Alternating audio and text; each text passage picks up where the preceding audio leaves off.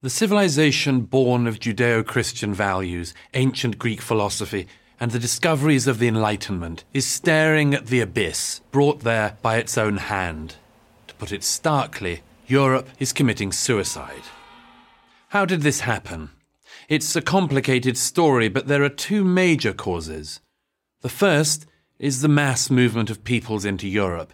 This has been going on steadily since the end of World War II, but sped up massively in the migration crisis of 2015 when more than a million migrants poured into Europe from the Middle East, North Africa, and East Asia. The second, and equally significant, is that Europe lost faith in itself, its beliefs, its traditions, and even its very legitimacy. Let's take a closer look at both causes. For decades, Europe encouraged people, mostly from the Middle East and North Africa, to come as temporary workers. Nobody expected them to stay, yet they did. And nobody asked them to leave, even those who came illegally. As one British immigration minister put it in 1999, removal takes too long and it's emotional. And, of course, why would they leave?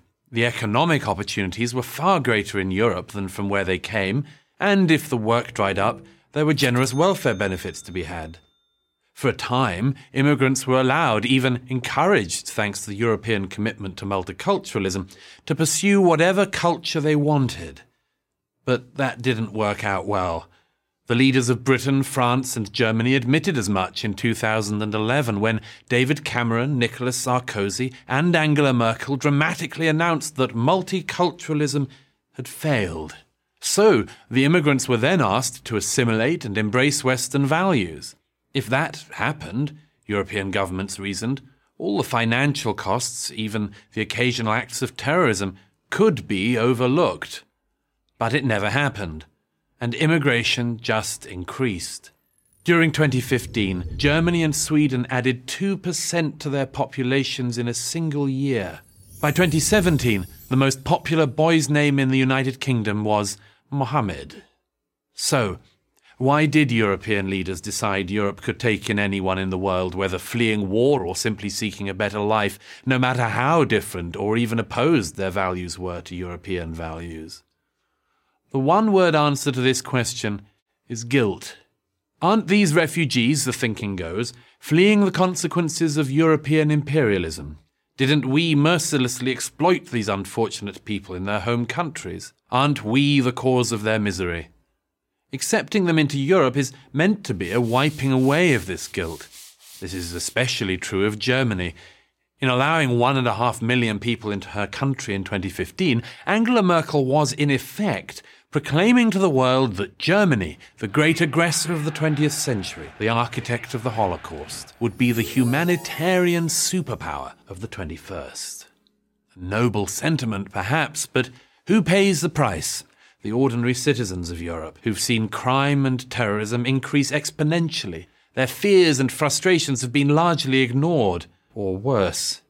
In October 2015, the German government designated that 800 newly arrived immigrants were to be housed in the German town of Kassel.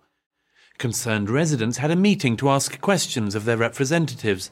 As a video recording shows that his citizens were calm and polite, and then, at a certain point, their district president informs them that the refugees are coming regardless of their objections, and anyone who does not agree with the policy is free to leave Germany.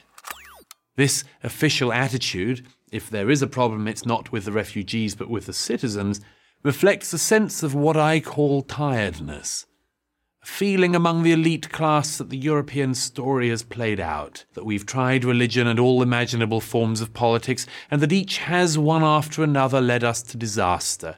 We taint every idea we touch, so who's to say that the world wouldn't be better off without us? Of course, only people who have no idea how lucky they are could take this view. Ironically, no one knows this better than those refugees who truly did assimilate and who defend Western values. Extraordinary people like Somali born Ayaan Hirsi Ali, who left the Netherlands because she believed in the principles of the Enlightenment more than the Dutch did. Or Hamed Abdel Samad in Germany, whose life is threatened by fellow immigrants because he defends European values. This is the stuff of suicide, the self annihilation of a culture. It is possible that ordinary Europeans will join their leaders in this pact, but recent opinion polls suggest that they have no intention of doing so. How they act on that intention will be the great story of the years ahead. Are we about to witness the end of Europe or its rebirth? I'm Douglas Murray, author of The Strange Death of Europe for Prager University.